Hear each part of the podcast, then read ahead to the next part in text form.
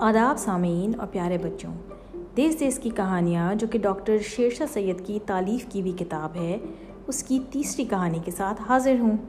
آج کی کہانی پاکستان سے ہے۔ اس کا عنوان ہے انگٹ بنگٹ۔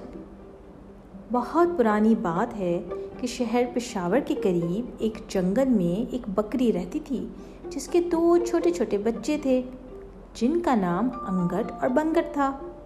بکری اپنے دونوں بچوں کی پرورش بڑی حفاظت سے کر رہی تھی۔ جب بھی وہ گھر سے باہر کھانے پینے کی چیزیں لینے جاتی تو انگٹ بنگٹ کو یہ کہہ کر جاتی کہ انگٹ بنگٹ گھر سے نہ نکلنا، چاہے کوئی آئے، کچھ بھی نہ کہنا۔ جب میں بولوں تالا چابی چابی ڈال کر تالا کھولنا۔ بہت دنوں سے بھیڑیا دونوں بچوں کو نگلنے کے چکر میں تھا۔ اور بچے ہمیشہ اپنی ماں کے ساتھ ہوتے تھے اور بھیڑی اور بھیڑیا بکری کے سینگوں سے بہت ڈرتا تھا۔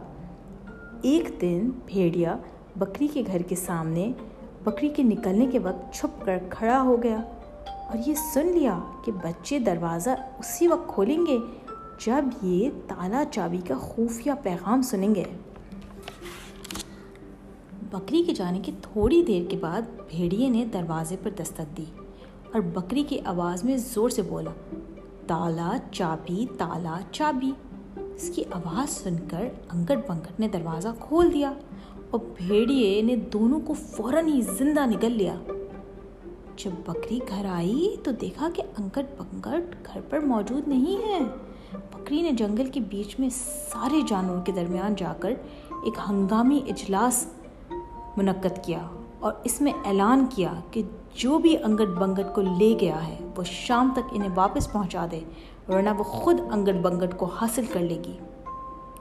جلسے کے بعد بکری نے خرگوش کے گھر جا کر خرگوش سے پوچھا کہ اسے ضرور پتہ ہوگا کہ انگٹ بنگٹ کو کون لے گیا ہے۔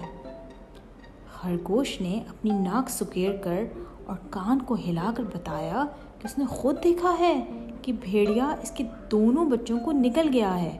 اور اس وقت سے بھیڑیا کا پیٹ بھی بہت بڑا ہو گیا ہے۔ یہ سن کر بکری شہر کے لوہار کے پاس گئی اور کہا کہ وہ اس کی سینگ تیز کر دے، جس کے بدلے میں وہ اسے بہت سارا دودھ دے گی۔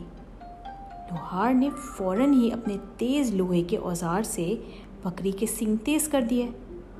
شام کو بکری بھیڑیے کے گھر گئی اور جیسے ہی بھیڑیا گھر سے نکلا بکری نے اپنے تیز سینگوں سے بھیڑیے پر حملہ کر دیا۔